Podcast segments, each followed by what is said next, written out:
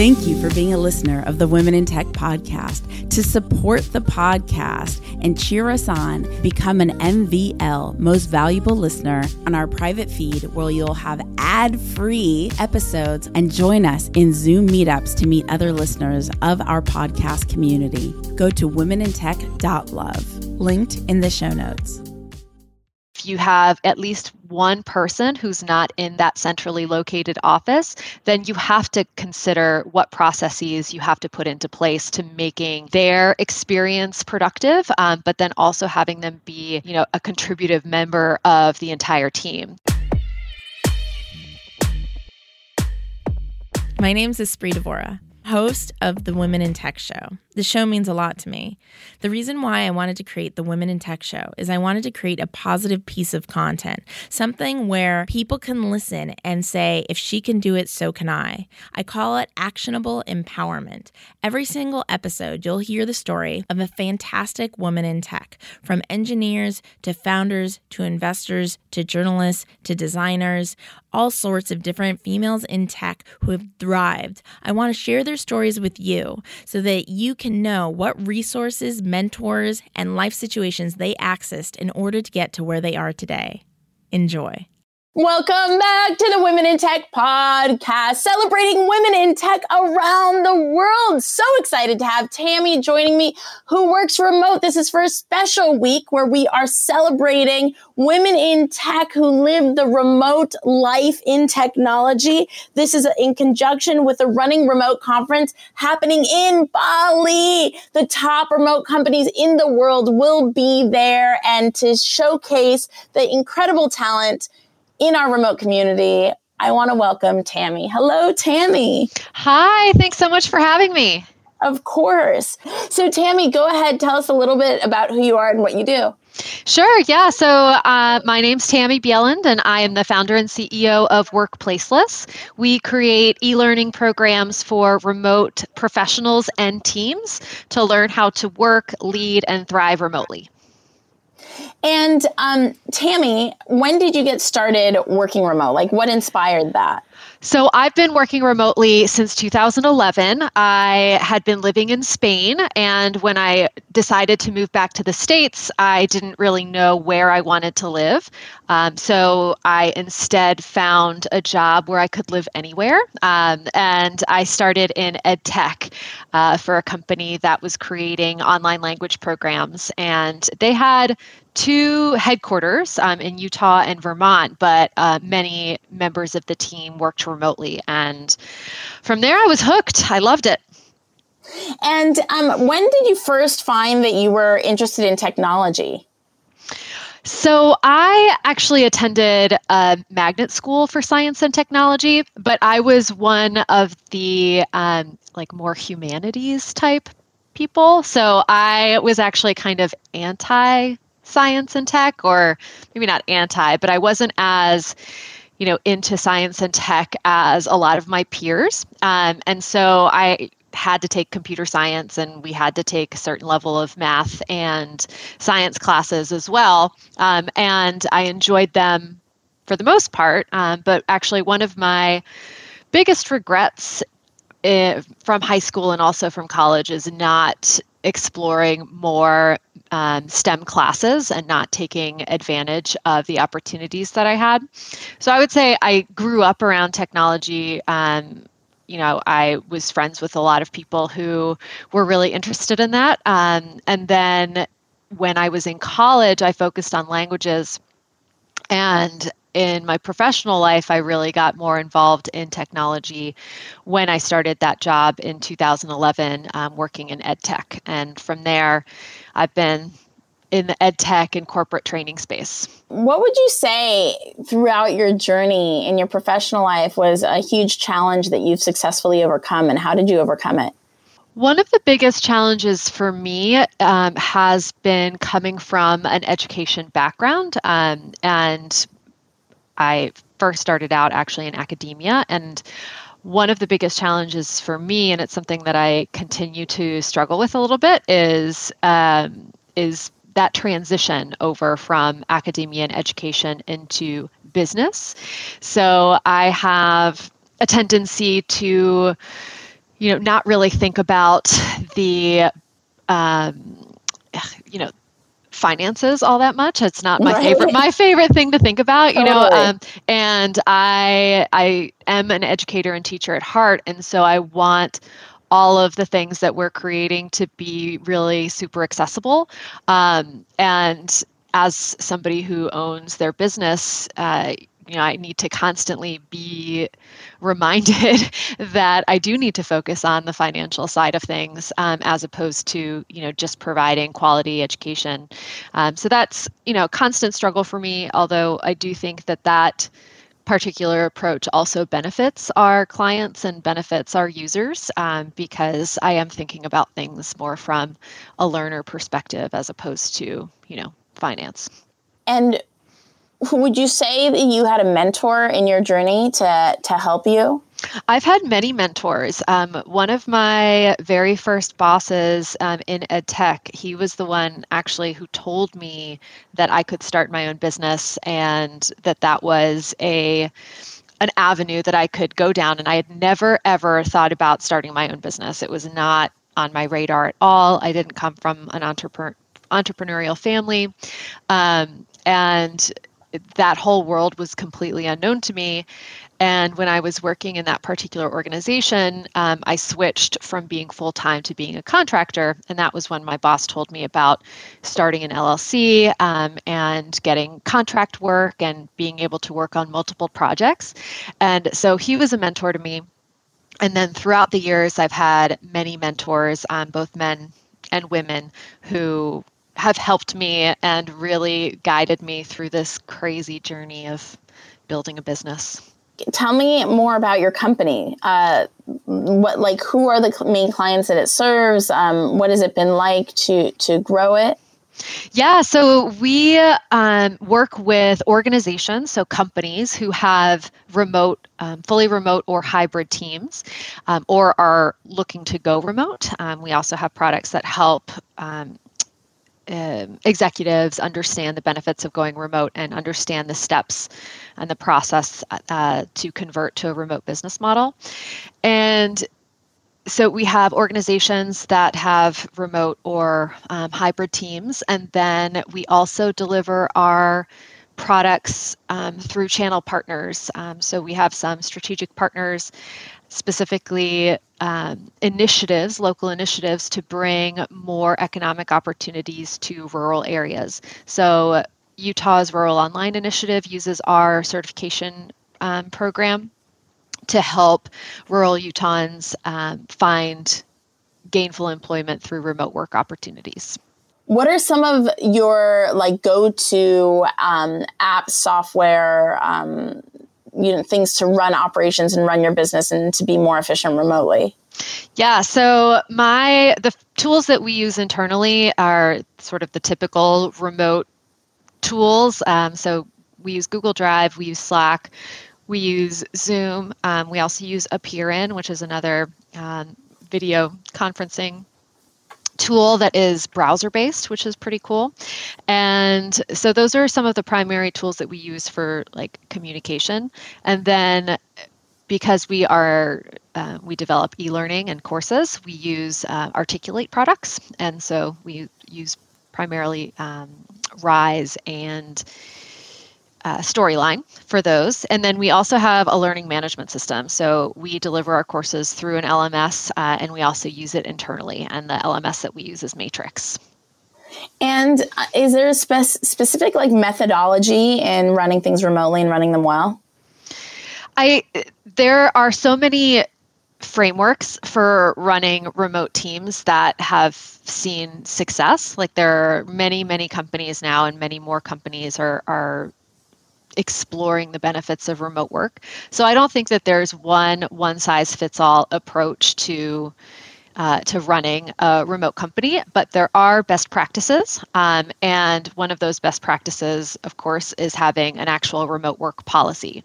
So while we don't really talk about you know a sort of one size fits all approach to running your company. Um, one of the universal recommendations and requirements should be having an actual remote work policy. And there are very specific components to that policy um, that any company should have if they have anybody working remotely. Um, and the saying goes that if you have one remote team member, then you have a remote team. At, at, just one member, you're already you've already become like a remote company. That's yeah. pretty cool. You can, well, can become a remote company fast. You can become a remote uh, company fast, and really, that's saying really it demonstrates, I think, to teams that if you have at least one person who's not in the that centrally located office, then you have to consider what processes you have to put into place to making their experience productive, um, but then also having them be you know a contributive member of the entire team. Um, so if you just have one person who's working offsite then you need to have a remote work policy and and why running remote? Why was that the? I mean, other than obvious reasons, being that you're passionate about remote, but why that one? Yeah. So one of the um, exciting things about you know the uh, fact that remote work is becoming more and more popular is that there are many more conferences now than there used to be. And one of the things that sets running remote apart from other conferences is the level of questions um, and the level of topics that we'll be talking about at the conference. So, some of the questions will be much more geared towards um, larger companies as opposed to small companies that are just starting out. And so we'll be addressing, you know, some really complex topics like probably talk about you know how to scale uh, an engineering team or how to hire well um, you know if you are scaling and really growing your company really quickly and then all of the crazy things that can accompany growth like that. Um, so, HR and compliance issues and tax issues. So, all of those questions um, are really interesting to me, um, and they'll also be of interest to the audience at the conference.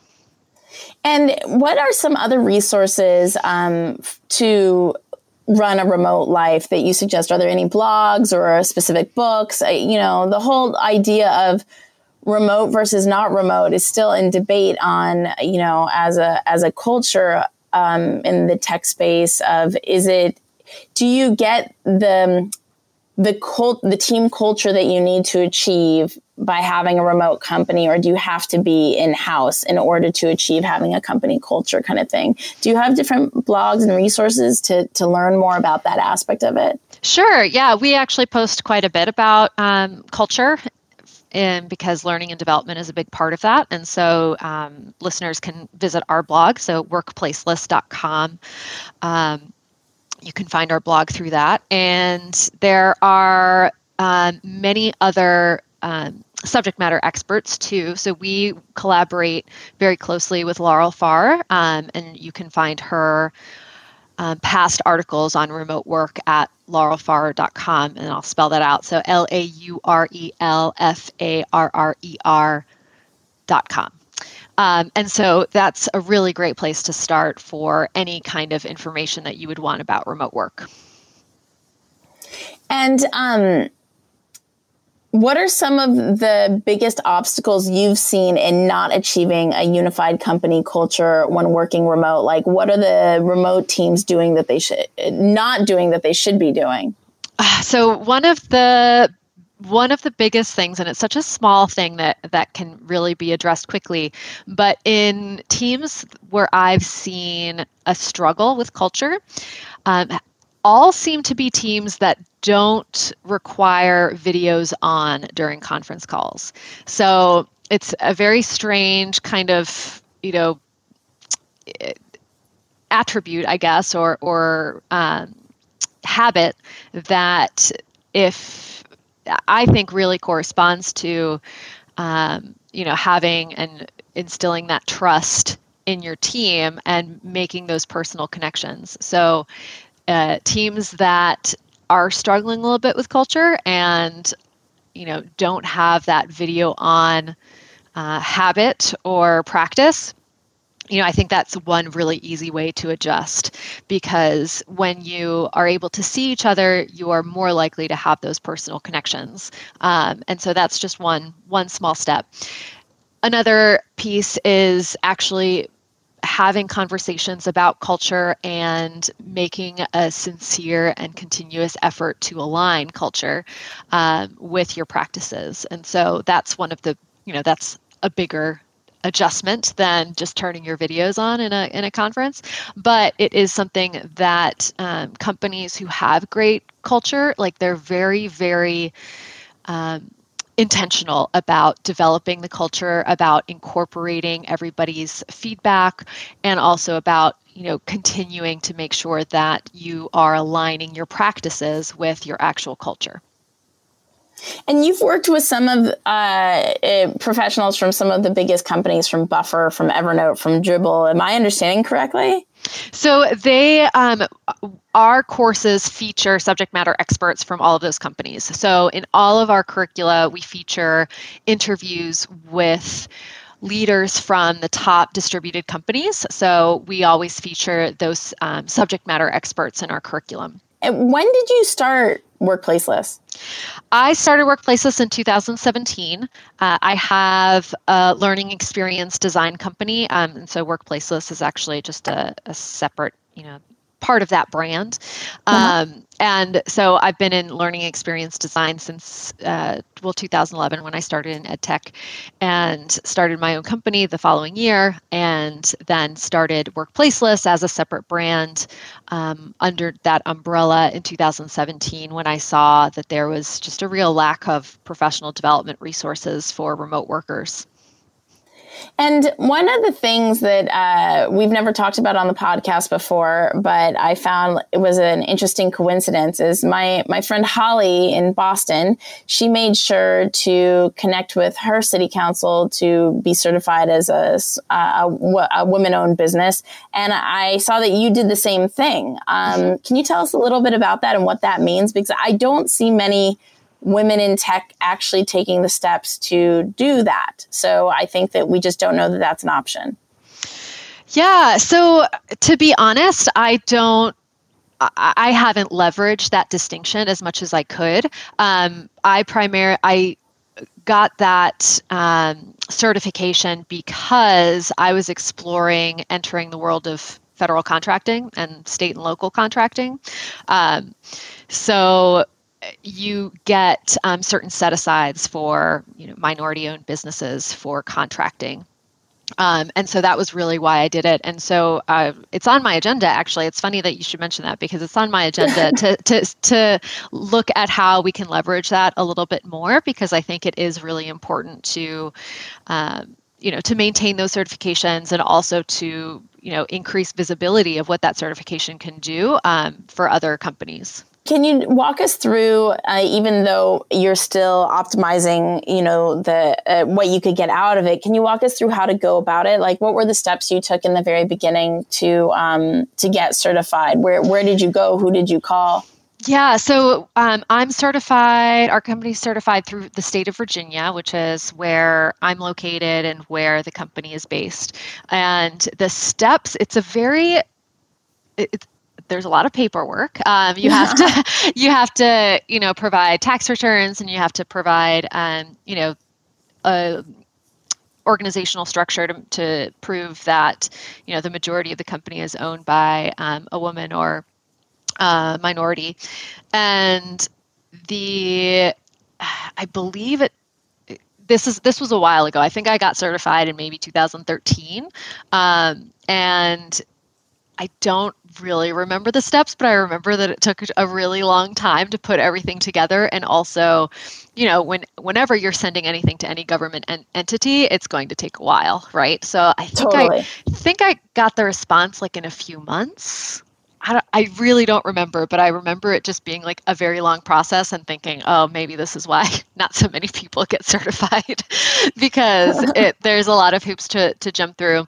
And then you have to recertify every three years. And now that we're talking about it, I'm like, oh, I think actually that if I applied in 2013, I might have to reapply. Um, and yeah, again, I need to explore more to see how I can leverage that. Um, but I think, you know, we can all do a little bit. Uh, a better job of you know increasing that visibility and understanding what benefits there are with that certification so totally um, yeah I, I think it's good i think that you know i think as a community we do our best to stand strong and independent that you know we don't sometimes take those steps to see what resources are there specific for us to to further enhance our success like getting certified by the state or you know just i mean uh, maybe there's different grants all this. I, I think it's something that we don't talk about enough on the podcast and it's an excellent way to get funding and to leverage more clients uh, it goes on and on. I think it's something I'll explore more with um, our guests as, as we flow forward. Where can people connect with you? What's the best way to get in touch? Are you on social? I am on social. I'm all over. So you can find me on Twitter at Tammy Bjelland, T A M M Y B J E L L A N D. Uh, and that's a good spot to, to find all the things that I post about. I post obviously a lot about workplaceless and remote work, but I also talk in general about ed tech and teaching and education and just, you know, anything that I'm interested in. And Tammy, what's your favorite uh, your favorite tool just in general, personal life, professional life, your favorite software, app, hardware? I have so many. I have so many. Um, but my latest one that I've really been liking is Journal. So use journal is it's like a search for I use it as a, basically a search mechanism for my entire computer. Um, but basically, it integrates with Slack and Google and your email and um, Pocket and Evernote to like search among all of the things that you've ever saved. So instead of, you know, trying to find where you sent me like the podcast recording link i can search right. in, in, journal and it will search across like all of my email um, but also in slack so if for some reason you had sent it to me in slack instead of email i don't have to like wow. go back and forth yeah it's super cool um, so that's that's a tool that i've been using um, a lot lately because and you can know, you spell it for everyone just in case? Sure. It's it's um, the app is Journal, so J O U R N A L, and I believe that the website is usejournal.com. So U S E J O U R N A L. Um, and Perfect. they're they're a pretty young startup. Um, so I I don't know what the roadmap looks like for them, um, but I know that it's pretty early days. But it's a very cool tool. That is a really cool tool. I can't wait to check. And our amazing teammate Carl will make sure to put it in the show notes as well so everybody can find it. And last question uh, a book that that is one of your favorites or really inspired you, or a book that you're reading of recent? Related to remote work and just work life balance, um, one of the best books that I've read recently is It Doesn't Have to Be Crazy at Work. Um, and that yeah. and that's by the you know the Basecamp um, founder. Yeah. So uh, I, I really, yeah, I really like that. Um, and I, I mostly read fiction actually. Um, because I read to escape from thinking about work. so yeah. w- when I read nonfiction, then that's not really an escape. So I read a lot more fiction than nonfiction. Thank you so much, Tammy, for hanging out with the Women in Tech podcast. It has been amazing to get all the tips and tricks on how to be um, an efficient remote company. Um, if you want to connect and collaborate with more women in tech around the world, remember you can go to the Women in Tech Facebook group at womenintechvip.com. It takes you straight there, womenintechvip.com. Remember to say hello on social at Women in Tech Show on Twitter, on Instagram, on Facebook. I will see you guys, talk to you guys, hear you guys in the next episode. Bye. Bye, everyone. I'm Tammy Bjelland, founder and CEO of Workplaceless. We create learning programs that help remote workers and teams thrive. And you're listening to Women in Tech.